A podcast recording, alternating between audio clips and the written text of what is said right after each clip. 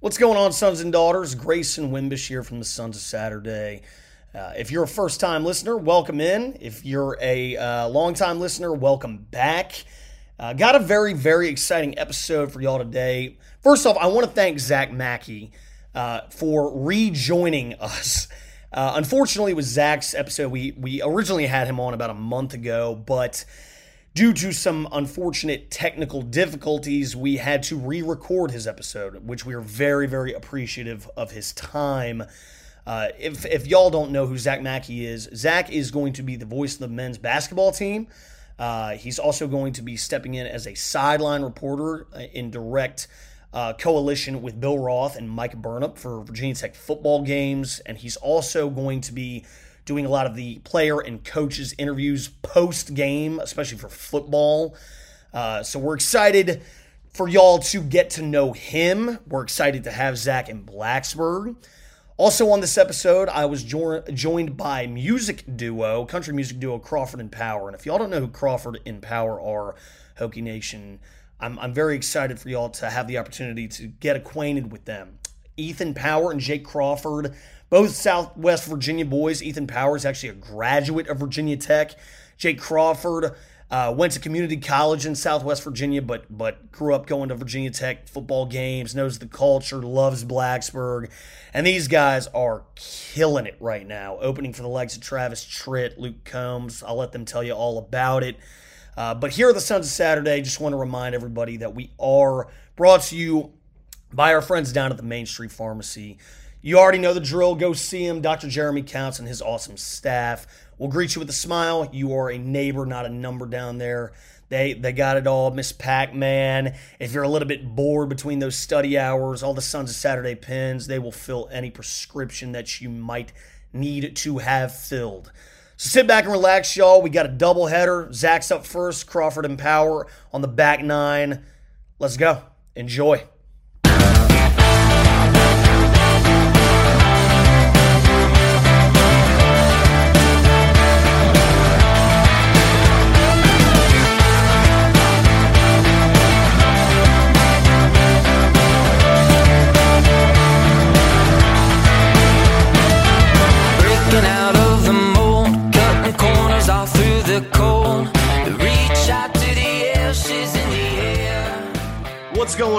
Sons and daughters? Timestamp is 4:32 p.m.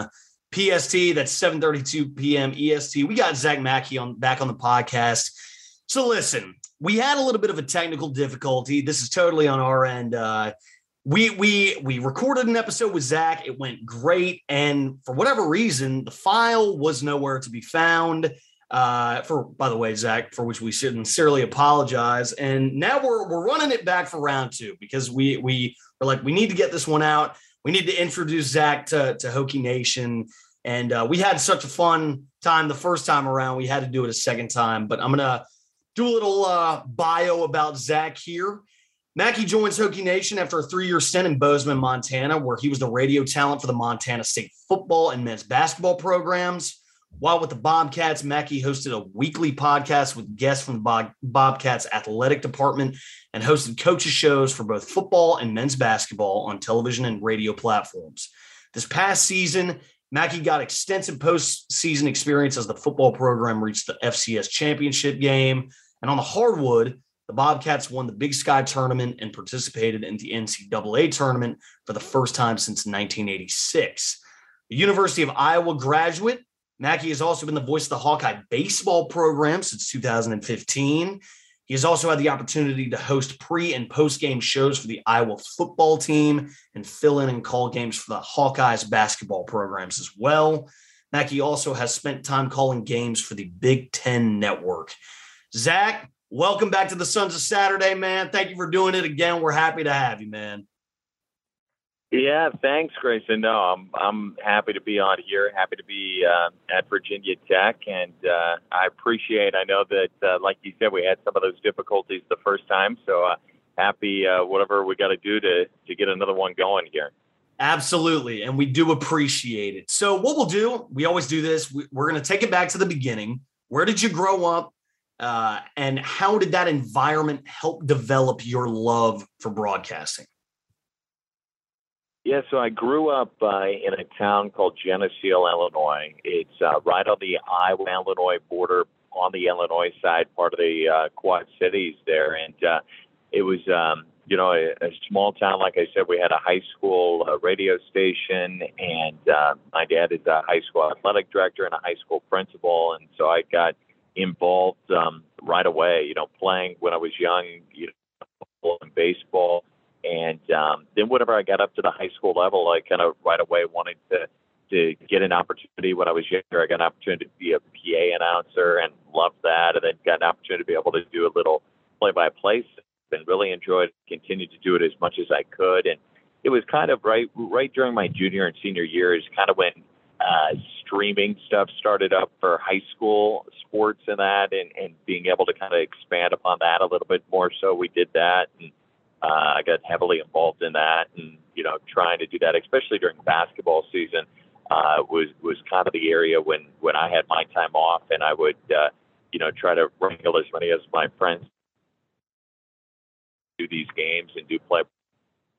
When I kind of found out that people do this for careers, and you know, they can they can do this for their job, I was something that I wanted to pursue and, and wanted to be able to do. So that's kind of what originally started it and kind of really wanted me made me want to uh, pursue broadcasting. Was there a particular moment that that made you decide that? Well, in you know, in high school, I I liked doing um, doing those events whenever people couldn't come, and that it was more just kind of fun being around. I, I like I said, had a lot of my friends doing it, and that, and then I, I got opportunities. Um, you know, I, I was always emailing different people in the profession and that, and trying to get them to look over my stuff and come up to the booth with them and that. I know um, whenever I was a, a junior in high school, I emailed um, Dan Shulman, who, who does the he did the number one game um, on ESPN with Dick Vitale on the basketball side, and then he did Sunday Night Baseball with John Kruk and Orel Hershiser and that, and uh, he was like, "Hey, we're doing a, a White Sox game in a couple of weeks. Why don't you come up to the booth and kind of see how we do it?" And uh, I got to go up there and, and kind of see how they they were doing a White Sox Angels game at the time for Sunday Night Baseball, and uh, you know, got to be around those guys and kind of see how it went. And that was a really cool experience for me, and that definitely you know kind of hooked me in and said, "Okay, this is something that I want to try to pursue if I can." And uh, it was a great moment. Luckily, there's been a lot of great people who have been really kind to me and given me opportunities of uh, being able to see how they do it in the professional ranks and that. But that was that was one of those moments that you know really hooked me in. So, how did your time at the University of Iowa help prepare you for your career?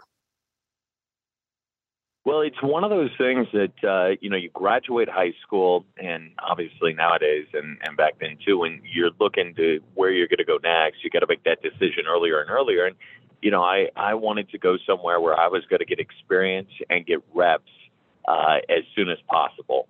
And I know that you know you hear it from so many people in the broadcasting and people who want to go into the broadcasting that the number one or the most important thing is to get out there and do it, do it as many times as possible and uh, there's obviously some some great programs in the country, like Syracuse, who's turned out some of the top talent, Mizzou, and and nowadays it wasn't you know since Bill's come and, and gotten it rolling at Virginia Tech. I mean, nowadays when students are graduating, Virginia Tech is one of the top broadcasting schools in the country. There's no question. And uh, you know, I, I was trying to weigh out those options. I didn't want to go too far away from from home either. And Iowa gave me an opportunity to be able to get on air right away. It didn't have as much of an established broadcasting uh, classes in that, so that there weren't a ton of people competing. I, I could go right away and get opportunities on air, and it still provided a, a Big Ten campus, you know, a Power Five conference, and that it had big games. Uh, whether it be in women's basketball, volleyball, different things like that. I knew where I was going to have to cut my teeth, and uh, you know, so Iowa really played into that is is just giving me an opportunity of getting on the air right away and creating those opportunities. And so during your three year stint in Bozeman, Montana, what did you learn? How did you get better as a broadcaster? Yes, I'll tell you what, it, it's one of those things, Grayson, when I graduated uh, from Iowa, it was, you know, kind of getting ready, looking in the job market and, and saying, okay, where am I going to go? What am I going to do? Uh, there's not a ton of broadcasting jobs out there, especially uh, at the college level, and I, I really liked the idea of being, you know, around a college with alumni base and the band and you know the fans and and just the you know all the different sports that you have. And uh, Montana State came up. I went ahead and applied for it and went out there for an interview. And I had never been to the state of Montana. I, you know, I think I learned a lot, not just on the broadcasting side, but about you know moving moving halfway across the country to an area where I didn't know anybody. I didn't know a soul out there, anyone by me, and you know, kind of starting starting fresh like that, and uh, then you know, just kind of putting myself right into to the campus. I I didn't know anybody, uh, and I didn't know any history of Montana State going into it, but yet, you know, three years later, I I felt like I had a pretty good handle. I could tell you who was on, you know, the '82 national championship team and and all those different things that run into it. But uh, it was something that taught me too about working at an athletic department. You know, it's it's always so relationship based in that, and trying to form those relationships with coaches so that they trust you and uh, give you the ability to be around those programs and those teams. You know, that that's one of the more important relationships that you have, and uh, getting the trust of the players, and just traveling around with a a Division One program, and you know, being a guy that in the coaches shows and the TV shows that is, um, you know, we would do those out of the community and that, and and knowing the alumni and, and knowing the donors and, and different things like that. There was just so much of that I felt like I learned in those three years, and I really went from, you know, I was kind of I didn't know how it was going to turn out going into it to a place that uh, was a lot harder to leave than what I ever thought it was going to be. So, who were and currently are some of the biggest influences in your broadcasting career? Uh, and it and it transcends your broadcasting career. Honestly, what what wisdom have these people imparted to you? Yeah, you know, I um, I, I think right off the bat, uh, growing up in the Midwest, you know, being a fan of of Iowa and that Gary Dolphin, somebody that I, I've listened to a lot. He's the voice of the Iowa Hawkeyes for you know the last last 25 years now, and um, you know he's been someone that's been really generous to me whenever you know I've gotten opportunities to fill in for him and and to work with him on a football broadcast, and then uh, someone like um, Pat Hughes, the voice of the Chicago Cubs, uh, has just got such a smooth delivery. That's somebody that I listen to a lot. You know, really enjoy his calls and the way that he sounds and, and different things like that. You know, and and another element that um, you know, whenever I was at at Iowa, I was doing the broadcasting stuff, but I also got involved in in the football department, in the recruiting area. I, I did that for uh, four years, three of those, you know, while I was in undergrad, and then I, I graduated there at the end and spent another six months in there and saw the the hard work and the determination that those coaches and those people put in to keep that program uh, running like that. And someone like um, you know Coach Ferentz, who is is the most tenured head coach in college football, and was um, you know just such a uh, uh, a guy who you know could walk into a room and, and commend a room, but yet didn't have to do it with anger and yelling, and had so much respect for the people that worked for him, and uh, you know they the way that they um, you know put him in a in a spot that he was um, you know he was in a spot where he was just revered in that as somebody who has done so much, but yet didn't have to come around and, and tell you how important this was or how important that was. He, uh, you know, would dip in here or there and different things. So just kind of the way you treat people and the way that uh, you, you know, want to run a, uh, in his case, a college football program, and just the way you want to run your life or different things like that. I think is is very admirable from that. And what did you know about Virginia Tech prior to accepting your position in Blacksburg? What was your kind of zoomed out, broad perception of the university, of the athletic department? Uh, and are you nervous going into Blacksburg this fall? You know, the the funny thing is, is now I, I've really seen the case that I kind of had a lot of the perception of a lot of the people uh, that I that I know around here, around the Midwest, and that is there's kind of three things that, that come to mind right away whenever I first thought of Virginia Tech. And it was obviously Coach Frank Beamer and the historic run that, that he had at Virginia Tech and, you know, continues to to play. Um, also, uh, you know, Mike Vick and what he was able to do in his college career and just the ability, uh, uh, such a playmaker in that, and and then enter Sandman of that. That's one of the most iconic, uh, you know, entrances in all of college football, and everyone uh, has been telling me I gotta be, I gotta get out there and, and see a game for Enter Sandman of that. And I'm I'm fired up to be able to see that uh, this coming this coming fall too. You know, the the one thing about college athletics that you know I really like is that it's got the rich history, it's got the donors, it's got the alumni that have been there forever, have seen it all. And one of the challenges of coming in in positions like this is that I I you know haven't been a Virginia Tech fan for my entire life, like a lot of these people and fans have growing up in Blacksburg in the surrounding area.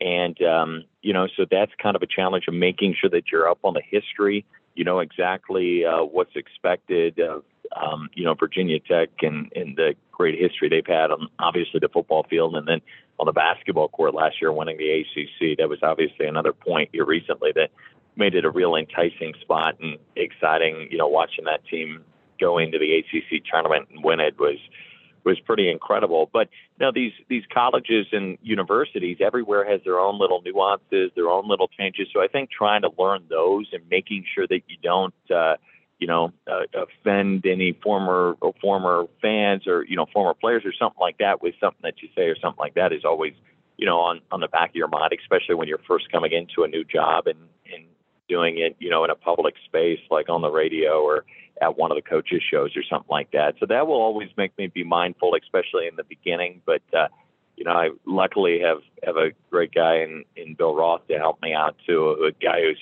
obviously knows it all when it comes to Virginia Tech and has been an integral part over the last 30 years now. And uh, so that's been a real a real sounding board and a real help too. So, if I understand correctly, speaking of Bill Roth, uh, you will act as a sideline reporter for Virginia Tech football games this fall.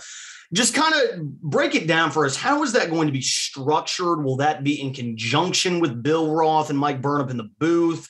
What what is that going to kind of look like? Yeah, so I'm I'm going to do pregame, postgame, and sidelines for football uh, this coming season. So me and uh, Mike Burnop are going to do the first hour of the pregame show at home. We're going to do those um, outside, out of the community. We're still finalizing exactly where that's going to be done at, and then um, on the road we'll do those from the booth. And then the next half hour is going to be Bill and Mike up at the booth, and I'm going to throw on the gear and head down at the sidelines, and then do the sideline during the game, and then get back up over to the booth to do the post game. The uh, you know the sideline element, I'm excited for it. That was the one thing I know at at Montana State that I always kind of missed is you never really, you know, we we go on the air, obviously, you know, an hour and a half before kickoff. We're on the air an hour after kickoff. You don't always get the sense down when you're the, you know, the play-by-play guy for football. They sense down on the field, what it's like, you know, hear the players, hear the coaches, feel the fans down there. So I'm really excited about getting the opportunity to be in down on the sidelines and you know getting in the trenches and and hear who's saying what and all of that. So um, that that's going to be a really enticing uh, spot for me. And uh, yeah, I look forward to that. I know we're going to try to make it more of you know a, a reporting role of of trying to find out the details and and try to give kind of a sense of maybe what other people aren't able to because we have those relationships with the players and the coaches and also uh, you know television. They don't they don't always have time to give you everything like that. So it's going to be much more informative i think down to the sidelines of exactly what's happening who's saying what who's out who's in. We'll have that relationship with the trainers and that and hopefully be able to give a you know a bit of a sense and a little bit more depth than what anyone else is going to be able to give when it comes to virginia tech so you will also step into the role as the voice of the ACC champion Virginia Tech men's basketball team. Have you had the chance to meet with Coach Young at all, uh, the staff, any of the current players? Uh, I imagine that you have, but I'm, I'm, I'm just curious, like, like what are your first impressions uh, and what are you looking forward to the most about this basketball season? Yeah, Coach. Uh, some of Coach Young's staff was on the uh, the interview process, so that was kind of my first time with some of them. And then uh, whenever I came to campus for another round, uh, get to sit down and meet with Coach Young, and that that was that was real nice to be able to sit down and, and meet with him. I I told him, and like I you know I've told anyone wherever I'm at, it's really nice and it's cool whenever you're the radio guy and that, and you, you're with a coach who wants to meet and talk with the potential new radio person, and you know they want to make it a sense of it's important to them. And uh, you know he echoed to me that you know this is a reflection of their program and that, and whatever goes out there, and you know that's cool that he cares about it. He wants to make sure that it's right, and uh, you know we're going to make it right for for sure. So I, I got to sit down and talk to him. We talked a little bit about uh, fishing too. Uh, Bozeman's got some real good fly fishing. He was into that. I think he's been out to Montana a couple of times for a little bit of fishing and that. So we talked about that a couple of times, and um, then got to just meet with his staff a little bit. Uh, we talked and, and met while we were waiting uh, for him, and they all seem they all seem great. Obviously, it's a uh, it's a different situation when you're coming into a uh, a program that's coming off a championship run like they had, and you know how good that they were last year, and the success that they had is just so exciting to come into a spot that's so established in you know in the basketball world, and and having so many people coming back, and that I mean I'm just I hear from everybody how how excited they are with not only what basketball did last year, but what the future looks like for this coming season of that. And I can't wait for that. I know today we were filling out some stuff and trying to figure it's going to be it's going to be crazy. It's going to be fun though in November and December trying to figure out uh, hopefully with a bowl game and and with basketball and with football and that and basketball traveling back and forth. But it's uh, it's going to be really fun to be around those guys and uh, that team. So you were actually just with the football team down in Charlotte for the ACC kickoff uh, whole ordeal that they were doing down there. They do that every single year. Uh, how was that? What was that experience like? I saw you in the pictures with Coach Pry and Dax and Caleb and Silas, and uh, I think Jordan Long was down there too. How, how was that whole uh, that whole two days? That was good. You know, there was a lot of fun uh, to be able to get down there. I had never been to ACC Media Day, so uh, to kind of see how it all comes about, and you know, kind of the busyness of it uh, all around. I tell you, I'd be rich if I had a dollar every time someone came up to to me and Mike Burnop and asked Mike Burnop how how he got so tan. He's he's in rare form right now, all tanned up, going down to Florida a couple of times in that. But I mean, what a good resource to have too. He's been, uh, you know, he everywhere we go, everyone knows Mike Burnop there in the ACC. So he was introducing me to everybody and and showing me around and. So that was nice, and yeah, to get to see a lot of those guys from the creative side there for for Virginia Tech that do such a good job, and to hear kind of what um, not only obviously there, there's a lot of talk about conference realignment, you know, where college football stands overall, and you know to kind of get some of the other coaches' opinions on that, what they think about it is always interesting. We always don't always get a sense of what's happening on the other conferences, and then obviously with the commissioner. Um, uh, you know, talking about that too, Jim Phillips, about you know where where the ACC stands and the whole mix of all that. But it was a cool day. It's uh, you know a, a nice event. Throw everybody in together, throw them into the fire, and uh, it's uh, I, I can tell you this too. Coach Pry by far had the most entertaining press conference out of anybody else. Sometimes those can get a little dull and dry, and everyone's kind of buttoned up. They don't want to say anything uh, too much. But he was he was very entertaining, and uh, I think everyone there felt kind of the the sense of uh you know the sense of life and just you know the excitement that he's got for that program and that and where it's at you to see a lot of people are are excited about where Virginia Tech football is going. And then the last question I got for you, Zach, before we get into the rapid fire, uh, what kind of plans are there to get you involved with the Virginia Tech sports media and analytics department, if any? Yeah, I hope uh, I hope more and more. I know that's something me and Bill have talked about. Uh, you know, he did such a good job running that program and that, and I mean, it has turned into before I, you know, it being in the broadcasting sense. When I saw Virginia Tech, I immediately thought, you know, broadcasting school. Anyone who's in the broadcasting field now, that's what comes to mind. I mean, they obviously I, I've got to talk a lot with um, Evan Hughes too, and I mean, Evan won the the biggest award you can get as a college broadcaster in our industry, and it was it was pretty crazy two years ago that you know what what he was able to do is really impressive. Uh, so I know whenever I got to meet Evan, it was you know cool to get to see where that program's been in such a short amount of time. But um, I, like I said, my dad's a high school principal, so I, I've been around, you know, teaching and learning and, and different things like that. So, however I can help anybody out, I've told Bill I, I want to make myself as available as possible in that, and so I'm excited to to get to see a lot of those young people too who who want to get into the broadcasting and want to, you know, continue to pursue careers because it is a a fun career to get into. Absolutely. And, uh, you know, I can't say enough great things about uh, Bill Roth and Evan Hughes and anyone who has any piece of uh, of the puzzle in what is and what has become the Virginia Tech Sports Media and Analytics Department. Uh, Jared Woolley, Dr. Robinson, uh, everyone who was there when I was there. I mean, just can't say enough good things. So I'm excited. I'm excited for you to get involved uh, not just there, but just all things Virginia Tech, man. You're gonna you're gonna absolutely love it. But you already know how this one works. Rapid fire, lightning round. We're gonna do this. Uh, number one, first question. You know, first thing that comes to your mind: favorite restaurant in Blacksburg that you've tried. Favorite restaurant that I've tried. Okay, so I, have been there just a couple of days with my interview and that, and I, I'm excited to move there in about yeah th- three or four days here from now. But uh, so far, I would say um, uh, I'm blanking on the name now. It's the taco place, uh, Grayson, that uh, it, it's got like kind of some seafood tacos in that. You know what I'm talking Ca- about? Cabo fish taco. Yeah, that's it. That's, that's, it. That was a. We went there, and that was a very good, very good spot. Yeah, not sight. Uh, favorite leisure act. favorite leisure activity. You know, I said this last time. I, I think that um, you know, mine this summer, I'm on the lake as much as possible. So I would say boating. I love being out of the boat. I got a uh, during COVID jumped on a um, uh, Sea Ray boat or whatever, and uh, I'm out on it all the time with friends and that. And that's one of my favorite things to do: be out on the water. Sons of Spotify. What's playing in the headphones? What kind of music do you listen to?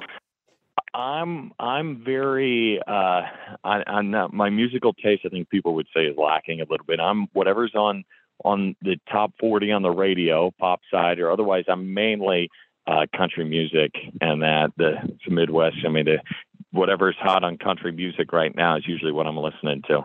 Do you have a song that you're listening to right now a lot? Uh, let's see. Right now, anything Chris Stapleton, Tennessee he's Whiskey, great. any of that stuff. I saw him saw him in concert a couple of weeks ago, and he's as good in concert as he is on the radio, which I think is quite rare. Stamp that. He's one of the best in the game right now. Absolutely, could not agree more. A movie that has influenced your life. uh, I would say, remember the Titans. Remember the Titans. Uh, phenomenal film. Shout out TC Williams High School in uh, Alexandria, Virginia. That's uh, that's a Virginia story. Uh, that's speaking, right. Yeah. The more you know. Which football game huh. on on our schedule are you most excited for? You know, the one that pops out to me right away is uh, the West Virginia game, a night game on a Thursday night. I mean, it's it's uh, it's going to be you know sold out. It's going to be crazy. I'm I'm really excited about about that one this year. Uh, just stay on our side of the uh, stay on our side of Worsham Field. That's all I got to say. You go over there, you, you don't want those kind of problems. Um, just look out Mike for yourself. And, and, Bill, I know we're talking the other day. Some of those horror stories and that that's uh, what makes college football fun. But that uh, that's a little bit of craziness. Oh, it's it's above crazy. That that rivalry, it's there have been enough years now to where it's died out a little bit, but uh, we still don't like them, and they still do not like us. Um, so just get ready for that one. Pre-game routine. Any superstitious traditions?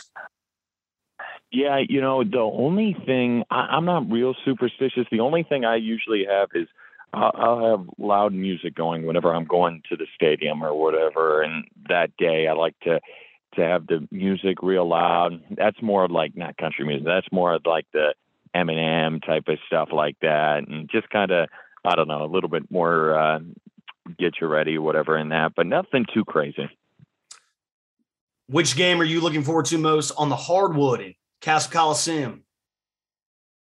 Well, uh, obviously, just seeing a game inside Cassell, I think, is going to be really cool. Seeing some of those historic programs, uh, you know, that obviously have uh, ACC ties in, in North Carolina, Duke, or any of those running through. But I'll say um, one of the ones that really excites me too is up in uh, New York for the non-conference when we're going up there with uh, Oklahoma State and that. I just think you know going to a neutral site like that with uh, two Power Five programs. Uh, as soon as that came out, I, I'm excited for that one. And last but not least, we will move into letters from the lunch pail. These are listener submitted questions. Uh, the first letter from the lunch pail comes from our very own Billy Ray Mitchell. He says or asks, Big Mac, question I've always wondered. This is a three pronged question here. What are play by play folks doing during commercial breaks? That's number one. Okay, my uh, my sense during uh, during those is I'm trying to typically not say much. Maybe uh, you know if I have to run to the bathroom as quickly as possible if you have enough time like that. But otherwise, uh, uh, you know, you're talking so much. When I get done with one of those, especially when you get done with the broadcast, I'm like, I just want to sit here in silence and not hear myself talk, anything like that. But typically during those three minutes, it's it first off goes by as quick as can be, and second off, I'm like, yeah, I'm just trying to stay as quiet as possible so that uh, I don't have to hear myself talk for another three more minutes. Well, you answered the uh, second part of his question, which is what does one do if they need a quick trip to the bathroom? And it sounds like there's rarely enough time for that. Um, the last part you know, of his. I, go ahead. Go ahead. I know when we were at the uh, Grayson, we were at the um, FCS national championship game, and for for some reason, I don't know why they have one men's bathroom and they have one female bathroom there. And you know, everyone at halftime. One of my pet peeves are the people who have live broadcasts, whatever. You know, and and yet some of the reporters and different people go to the bathroom at halftime too. So then the people who have live broadcasts are trying to run in between breaks, something like that. But uh, one of the sports reporters walks in. It was a, a female sports reporter, and she said, "This is one of the good few times it is to be a female working in sports because you don't have the line going to the bathroom at halftime like that." Absolutely. Who is the best crew in sports and why is it Gary, Keith, and Ron? Oh, brother. Who is the best crew in sports and why is it Gary, Keith, and Ron on at SNYTV for the Mets broadcast? Oh, he's a Mets fan, huh? Okay. Yeah, what a sad existence. They're rare out there yeah. uh, nowadays. No, I uh, you know, I, I don't mind those guys. I think those guys, you know, do a fine job. They've got a big media market in New York like that. I personally um, am a big fan of, of Pat Hughes and Ron Coomer, the uh, the Chicago Cubs. Those are kind of my top guys. But uh, yeah, they they do a fine job over there. Second letter from the lunch pail comes from Diablo fan account. Biggest piece of advice for an aspiring sports broadcaster. I think the biggest thing is is just getting reps. And I know people, you know, say that if you can whatever way, if you're taking a tape recorder to a game and you're trying to get reps, if you're, you know, putting yourself in an opportunity as a as a uh, freshman in college to get reps, if you're doing, you know, a, a Friday night game, a soccer match while everyone else is out having fun or something like that, whatever you got to do to get yourself reps. But my two things too is always, you know, in the end, if you're good to people and if you're good at what you do, uh, you don't have to be the best there ever was or anything like that, but you're good to people and good at what you do. You it ends up working itself out. And I know I stress myself out at nights, especially at the end of college, and you know, just wondering when, what step was I going to make, then what's that next step, and what's that. I try to now, you know, do as much as I can to live in the moment more so, be happy where you're at, and uh, you know, some people in the broadcasting give where they're always looking, okay, what's next? What's next? And how am I going to get there? What am I going to do to get there? And I just think a big part of it is getting reps, enjoying where you're at, and along the way, being good to people. Absolutely. Couldn't agree more.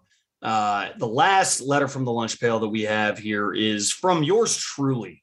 Uh, your message to Hokie Nation. What are we getting in Zach Mackey? Yeah, I think that you know you're getting someone who's going to be very passionate about Virginia Tech and put Virginia Tech in the best light possible, and uh, you know someone who is approachable, someone who uh, cares about the wins and the losses and wants to see Virginia Tech do as well as possible, and someone who hopefully does the best job possible of describing what is happening out of the field, on the court, uh, however that may be. But you know, someone who, like I said, is going to uh, to give my all to make sure that we get it right and that uh, we make sure that uh, hopefully we have a lot of fun with a whole bunch of Virginia Tech wins in between. Would love that. I, I think uh, all of Hokie Nation shares that sentiment. Uh, Zach, this was a blast. Thank you so much for joining us again. I uh, can't wait to see all that you do uh, with your time in Blacksburg. Hope you're here a long, long, long time. And I can't wait to meet you in person. I'm sure Pat and Billy Ray and the rest of the Sons of Saturday team share that share that notion as well. Uh, so right now, our plan is to. I know Pat, Bill, and I will all three be at the Boston College game. So that is the plan as of this present moment. So we'll have to get together then. Uh, and then last, uh, lastly, we always do this too. Sharky shout outs. This is your time. How can we follow you on social media? Shout out whoever you like. This is your time, man. Well, uh, you can follow me on Twitter, uh, Zach, Z A C H underscore W underscore Mackey uh, is my Twitter. And, uh, you know, my, my shout outs are going to go to uh, Mike Burnop for helping me. He showed me all around at the ACC Media Days. He's been great in this transition, getting there. Uh, Bill Roth has been, you know, phenomenal as well. He's obviously uh, uh, someone who's got such a rich history here, so kind of helped me along there. And then Evan Hughes as well. It's really helped out uh, you know, making sure that we're going in the right direction and that everything's um, working right. So I'll give a shout out to my three other broadcast partners there: Mike, Evan, and Bill. Phenomenal. Well, if that's all you got, that's all I got, Zach. We'll absolutely chat soon. And uh, I think all we can say is just go Hokies. Welcome to Blacksburg, man. Hey, thanks so much. I'm so excited. And uh, thanks for having me on. Go Hokies. All right, everybody, back with another one for y'all. We got a very special interview today. I am joined by Jake Crawford and Ethan Power of Crawford and Power, who are a musical duo based out of Southwest Virginia, a country music duo. And guys, what we do is we go to uh, anyone we have on, we like to get the proper bio. So I just went to y'all's website. So hopefully this is correct. Um, it says, and I quote, Virginia natives, Crawford and Power are making waves within the country music scene with their unique sound, Authentically Southern, Jake Crawford's powerful vocal blended with a modern approach to the dobro from Ethan Power create a brand of country that has been lauded as a breath of fresh air to the genre. I could not agree more. The duo have already opened for a variety of artists, including the Marshall Tucker Band, Willie Nelson, Travis Tritt, the Charlie Daniels Band, Cody Johnson, Luke Combs, 38 Special, Gary Allen, and Jerry Douglas, among many other major acts. With the help of their debut EP, Play a Hank Jr. song, the duo have quickly eclipsed over 3 million on demand streams. Crawford and Power followed up their debut release with two singles in 2019. She liked to get high and dancing alone and began 2020 by releasing Letting You Go. The duo released What I've Been Missing on August 20th, 2021, followed by fan favorites Moonshine, Country Boys Like Me, and I'd Like a Shot in early 2022. Crawford and Power are spending time in the studio with producer Grady Saxman and just released the first single off their new EP, Heart Attack, on July 1st, so a month ago. Fellas, welcome to the Sons of Saturday. Happy to have you. I appreciate you guys doing this. Thanks for having us, man. Yeah, man. Glad to be here. Absolutely. So we'll get right into it. Uh, I have to give a shout out to Boston Burke, the LA boy, also a Hokie. Uh, he put me onto y'all's music. Um, so shout out to him. That's the reason we're doing this. That's the reason I know about you guys, and and I want to I want to make sure more people know about you guys because y'all's music is is kick ass and very uh, very true to Southwest Virginia. Um, so with that in mind, tell me the origins from y'all's perspective. What towns are you both from? Uh, where did you go to school, if at all? And when did you two originally meet one another? Well, so this is kind of a, a cool story. So we both grew up in Franklin County, Virginia. We went to Franklin County High School and we never met. Ethan was a year behind me. I'm class of 2012. He was 2013. So we never met in high school, but we graduated and I had went to a community college, Virginia Western, and Ethan was attending that college, and a bunch of my buddies had talked me into like going to the community college with them. So I kind of enrolled for that reason. And we were in a public speaking class. Uh, we met in that class, and a mutual buddy introduced us. I actually failed the public speaking class, and Ethan passed it and went on to go to Virginia Tech and and get his degree from there. Um, and I used all my buddies that went there uh, for my way to come up to Tech and party and go to all the football games and all that. So fantastic, Ethan. What about you, man? Um, pretty much the exact same story. Um, we met there and we really just started gigging. Yeah. Right after that, um, even through when I went to Tech, um, you know, he would come up during the weeks and we would we would play and write and do covers and stuff and post them, and uh, that was kind of where the duo started. Got it. So when did y'all when did y'all both find out that you were musically gifted? Did your parents or siblings play any instruments coming up at all? Yeah, so I I had uh inherited a lot of instruments like my great grandparents and grandparents they'd played bluegrass um, and so I grew up always around music, but I'd inherited, gosh, probably 25 different instruments from like banjos and mandolins, fiddles, all kinds of stuff when I was really young. And uh, my mom and grandparents kind of pushed me to and to get into music or whatever, but they never like forced it. It was just something like I always loved. When I I went to see a Hank Jr. concert and Lynyrd Skynyrd when I was probably in I don't know, like eighth grade and I knew from that moment, I was like, this is exactly what I want to do with the rest of my life. We're both super fortunate um, uh, to be able to grow up in like the Crooked Road area, which is really famous for a lot of really, really good bluegrass musicians. Sure. One, one being my dad.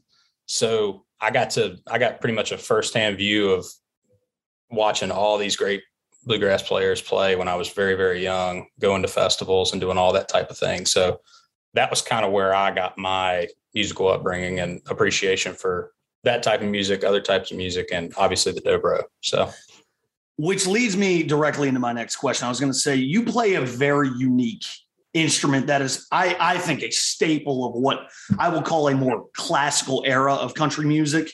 Uh, it's called the dobro. And for any listener out there who might not exactly know what that is, could you give the listeners a Spark Note version of of what a dobro is, kind of what sound it emits, uh, and kind of the music that like, like its origins, I guess? Right. So it's basically an instrument. If if you've ever seen somebody play upside down, like almost people call it like a lap piano. They call it all sorts of things. Uh, it's got a it's got a chrome cover plate, uh, kind of where you would pick. Um, basically, they made it back in the 1930s to compete with electric guitars because acoustic guitars weren't loud enough. So they put a, a cone in there to make it louder, and that's where it started. And it um, really people were using it in blues music. Then it kind of made its way into bluegrass and country music, and um, that's kind of that's kind of the origin story. It's not an old instrument. Uh, it's only been around since 1930s, early 1940s. So I guess when you two started making music together, oftentimes I think these things happen and you're just out having fun. Did you guys have like a conversation, you know, all right, we're going to start writing music and like we're going to make a career out of this? Kind of when did that conversation happen? I would say uh, at one point we were sitting, we had been a trio for a little while and um, decided to just kind of do the duo thing. And we were sitting in a Walmart parking lot one night and uh, just talking about like just playing, you know, little breweries and stuff. And we were both kind of having a conversation. Like we had opened for a couple acts at the Harvester. It's a venue in Rocky Mount, and we realized in that time, like, man, we could really do this if we if we just put our heads down and and start grinding. And that we had that long conversation in the truck at in the Walmart parking lot. We were like, man, no matter what, let's just drop everything else and let's just book every single brewery around this area that we can possibly book and let's just do it over and over and over and over and over and that's what we did and then it started like uh, we, we said we wanted to write our own songs we didn't want to like just be a cover band, obviously. So we just started writing and writing and writing and writing and uh, doing all of that stuff at the same time. Eventually, we started noticing that we were getting a bigger crowd and a bigger crowd, and then you couldn't fit another person in these breweries, and then they were running out of beer, and then they were running out of cups, and it was just two of us sitting on stools having a good time, and uh, we realized then like man we can really do this like we can make a career out of this and, and keep going so that's that's kind of the short version of it.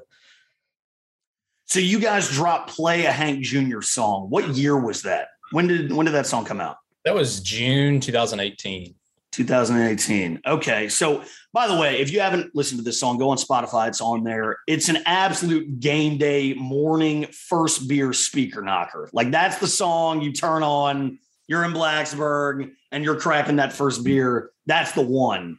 Uh, was okay. So like that song goes goes out on Spotify. You guys release it. Was it after that where like tour managers are hitting you guys up saying, "Hey, you want to open for insert artists here"? Was was it immediately after that song, or did you guys have to release some more music before you started getting those kind of those kind of phone calls?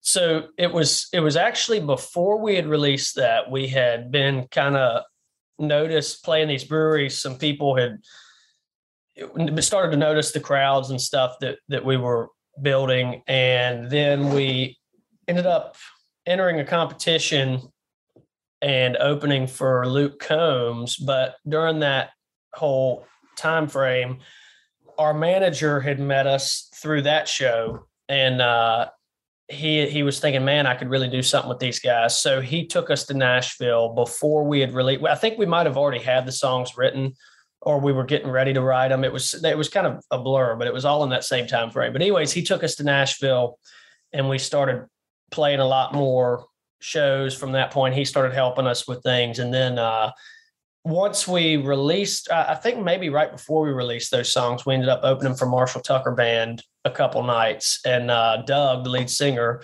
and uh, co-founder, or I think might be the founding member, he uh, he loved that song. We played it live that night, and he loved that song. And then uh, he called his booking agent, and we did a two-night run. It was Raleigh, North Carolina, and Charlotte. And uh, the second night, he brought us on stage for Can't You See? Um, let me sing it, let Ethan play it. And then he uh, reached out to his booking agent and got us a deal with them. He told me, he's like, man, you got to check these guys out. They're really good. And um, he has some notoriety. So they did. And then that's where all of that stuff came from. And then they started putting us on opening dates and we were getting offers to open for all these people, which was blowing our minds. That's insane. That's crazy. He brought you out for Can't You See? I'm yeah. sure that was. I'm sure that was a, a core memory, if oh, you yeah. will, something you will never ever forget. Um, you know, being being on tour, you're you're on the road, you're opening for all these these different acts. What are some of the challenges you face being on the road? Uh, when you're first starting out, I've always heard these stories like you're in a packed sprinter van, you got your sound equipment, you have all the instruments with you. What were those initial shows like? So we we definitely know the um, the feelings of the packed van and the trailer and all that. So we, for us, when we first started doing those shows, I would say the hardest point. I mean, there have been a lot of hard points, but the very hardest, I would say, I was still working a full time job, and we were like getting offers all over the country and I I was like strategically trying to balance how much leave I had to take from work versus like all these offers coming in from Alabama and West Virginia and all over. And uh, I remember we were opening for Sawyer Brown one night in Montgomery, Alabama. I want to say it was like a Thursday night. Um, we left out of Roanoke, Virginia, drove all the way to Montgomery, Alabama, played the show, immediately left right when their set started drove all the way back overnight until the sun came up so that I could be back at work the next morning because I was out of leave. So I would say that was like some of the very hardest moments, but eventually we were able to leave the jobs and things. And then, um, God, there's been so many, but that's definitely one that sticks out.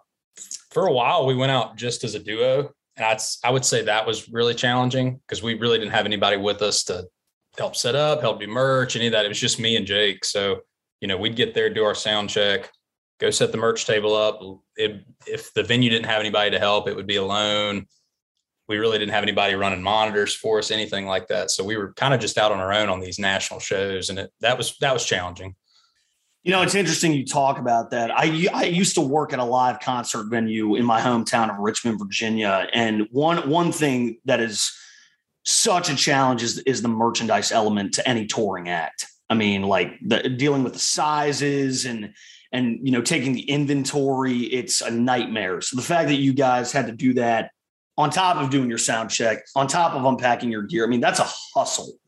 Um, so so kudos to you guys, man. That's that's awesome. But uh, you know, one thing that I have seen on your Instagram, one artist I've seen you guys open for a lot uh, is Travis Tritt.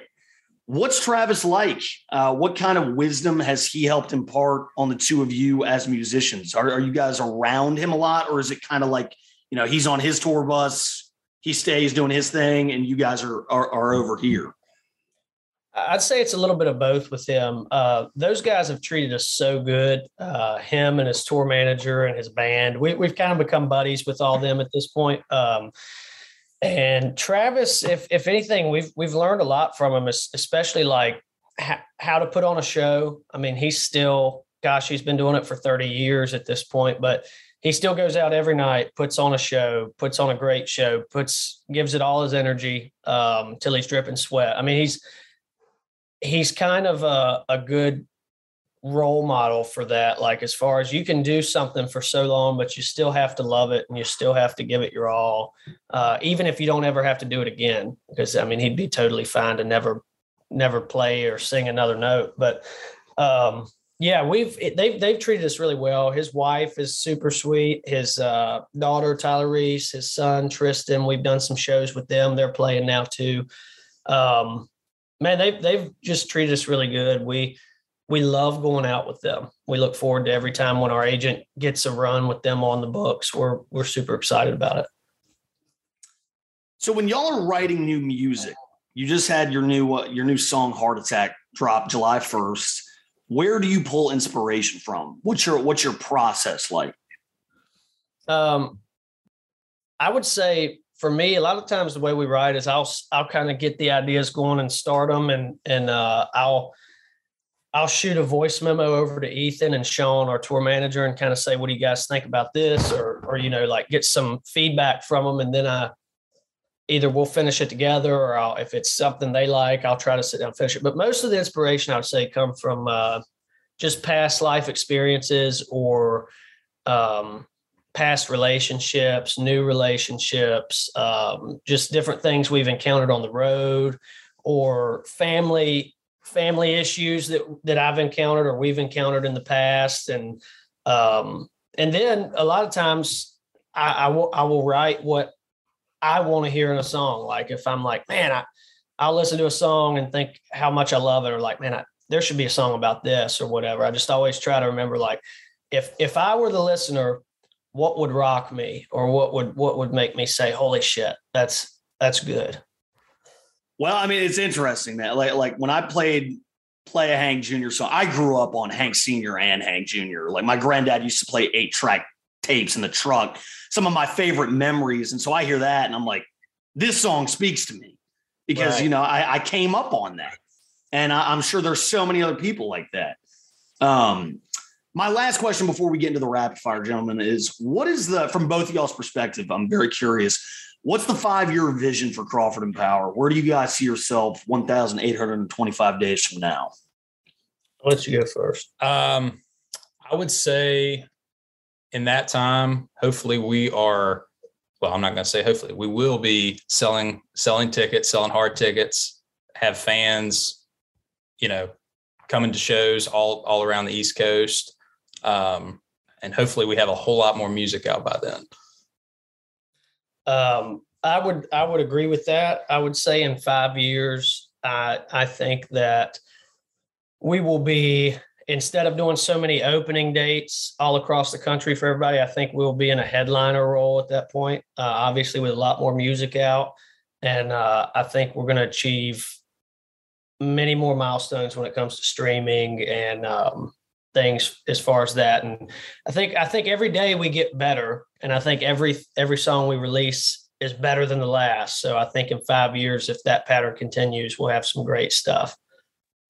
Absolutely. Uh, I, I, think consistency is key. The more you do something, it's like 10,000 hours. You just get better and better and better. Uh, so I can't wait. I can't wait to see what y'all do. But, gentlemen, what we're going to do now is move into rapid fire. Basically, these are just quick questions. The first thing that comes to your mind. Uh, the first one is for both of y'all, favorite country artist working today? Oh, God.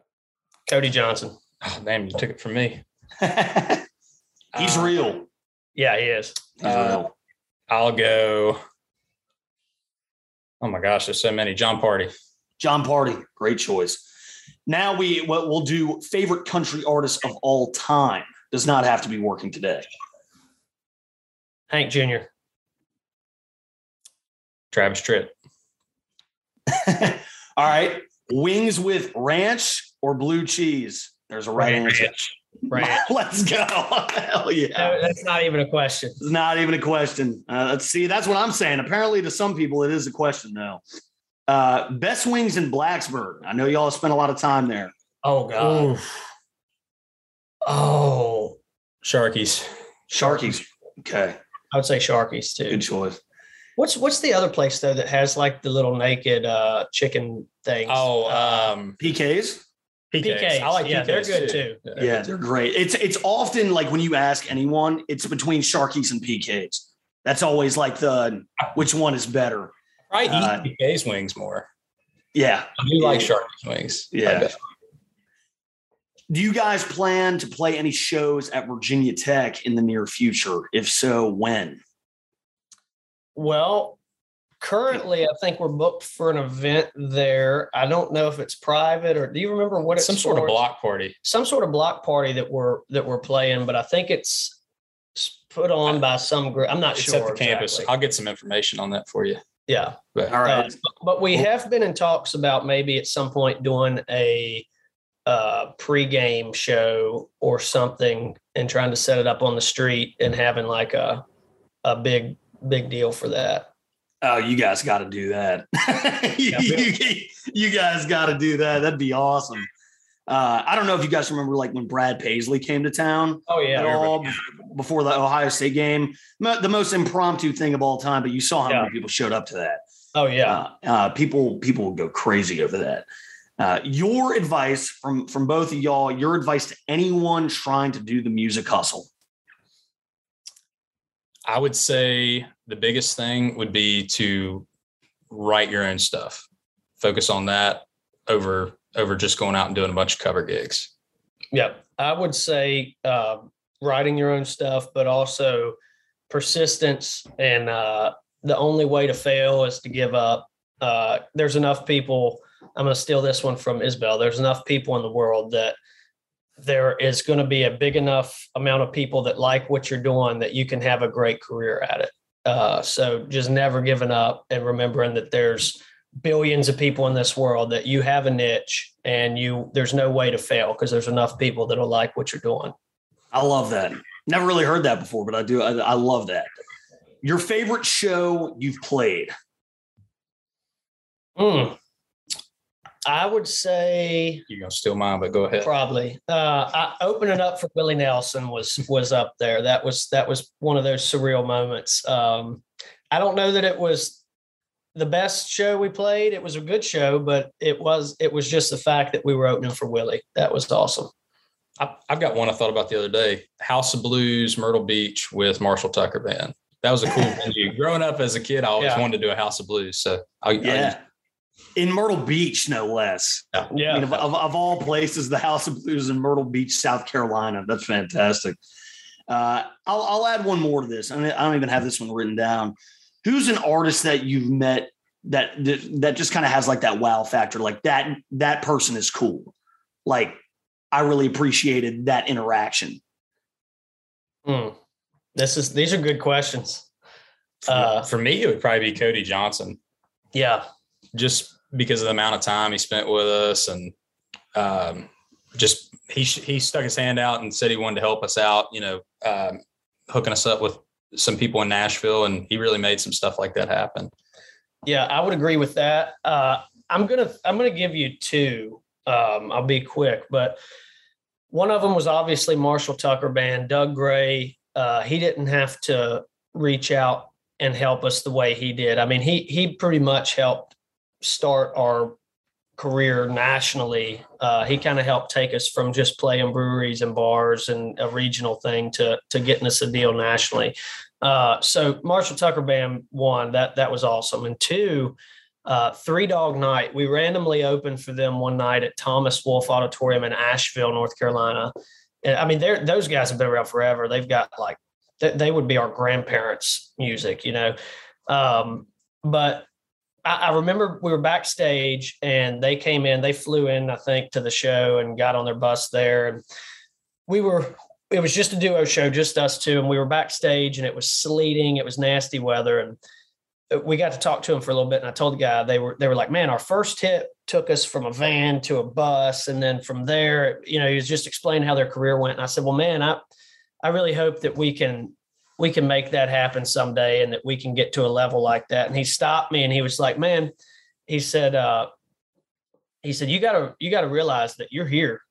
You're doing it. You're already in the business. You're, you're in, look at what you're doing right now. You're here. So stop, stop looking forward and wishing ahead. He was like, you've got everything you want right now. You're here. You're in the business. And I thought that was some pretty cool advice. Um, you know, it's, it's, cool, cool when guys like that who've been doing it for 40 or 50 years and had all kinds of massive success can stop and give us wisdom like that. Tour bus coming soon, y'all. Heck yeah. yeah. Love that, man. We're, we're, looking forward to that. That'd day. be nice. Yeah. Yeah. Yeah. Yeah. Uh, that'd be crazy, man. Uh, guys, the last part of this podcast is called Letters from the Lunch Pail. This is, uh, this is listener submitted questions. Uh, the the first one comes actually from my older brother, who was also a also a musician as well, kind of in the same genre as you guys. He says, "How do you guys find the balance between adapting to this new era of country music, but also staying true to yourself and the music that you write?" I would say that uh, that's a great question. I would say that for us, it's never been an issue uh, because I don't have a a big butt that I could shake on stage. And I also don't have any type of pop in my brain that I could write. Um, so it's it's been pretty straightforward for us. We we kind of do what we can do, and luckily it's coming back around and people like it. With with his voice and the dobro, I don't I don't think there's any way for us to do modern pop country. no uh no snap tracks in the background you know? I don't see way. those in the future. Don't see those in the future. Well that's good. Stay true to yourself man. Don't sell out. A lot of artists have done that. Uh you know i don't want to i don't want to cast aspersions and, and put anyone on blast but you've seen a lot right. of these guys who came up not doing that who are doing that now. Uh but i guess that's what's popping so uh, the last letter from the lunch pail is actually from yours truly. I think I saw on y'all's Instagram that you guys met Kevin Costner uh, as a as a guy who lives out here in, in Los Angeles, I mean, he's from what I can tell, he's a pretty cool guy. What was meeting Kevin Costner like? Uh, that that was awesome. So he actually has a band and he tours. And uh, once this Yellowstone thing blew up, that tour's like selling out all over the country. And uh, we were in St. Augustine, Florida, and we were asked to open up that show. So we opened up for him, and then uh, one of the coolest. This is another cool story. We our dressing rooms were right beside each other, and like we could hear him taking phone calls and stuff on from his agents or whatever about the show the whole time. And um, so we, we, were walking back. We had just finished our set, and we got a standing ovation at this beautiful amphitheater in, in St. Augustine. It was awesome. And I'm walking off stage. We're like dripping sweat, and I go to get in our dressing room, and Costner was coming out of his. I mean, they were right beside each other, like a foot apart. And he was coming out of his dressing room and I was going in mine. And I, I never want to say anything to anybody like that or bother them, but you know, so I just kind of mind my own business. And he walks past me and then he turns around and he slaps me on the shoulder pretty hard. And he goes, Great set, kid. And then he goes on and does a show. And then after the show, we meet him. Super nice guy. Um, he that was awesome. He was he was unbelievably nice, and he has uh, you know, you asked a question earlier. This is a good one. He, he's one of those people that is so famous that it's almost like you can feel him in the room before you even see him because everybody around you is like blushing and and fluttering. It's it's ridiculous. Like you just knew the guy was there. If you've ever looked at somebody and thought they've got to smell good, it would be Kevin Costner. That's hilarious. Yeah, yeah I, I, mean, like I, I'll not. I I get. When was that? When was that show? Last October. Last October. Okay, so I distinctly remember I was at my grandparents' house and I was watching the Field of Dreams baseball game. It was the White Sox and the Yankees. And Kevin Costner did that whole thing where he like recreated the scene where he walks out onto the field.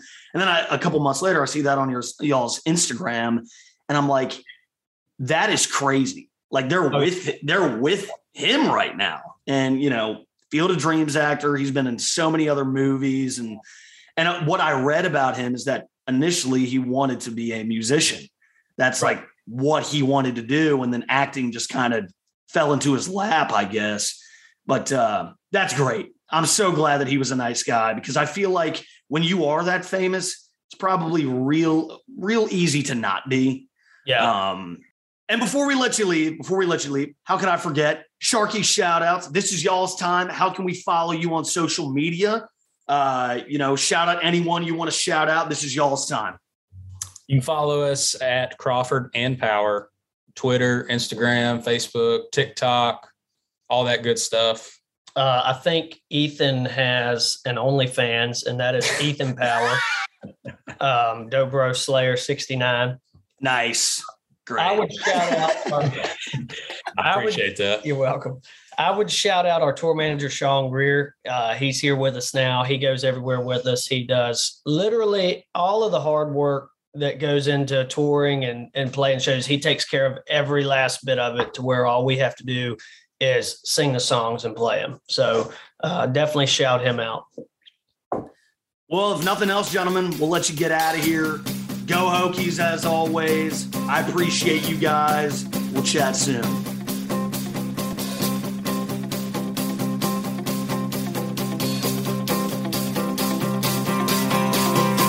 It's time to wander, tripping in the sand. We smoke out windows, drink till we can't stand. But I saw you dance like you want to in my head. Love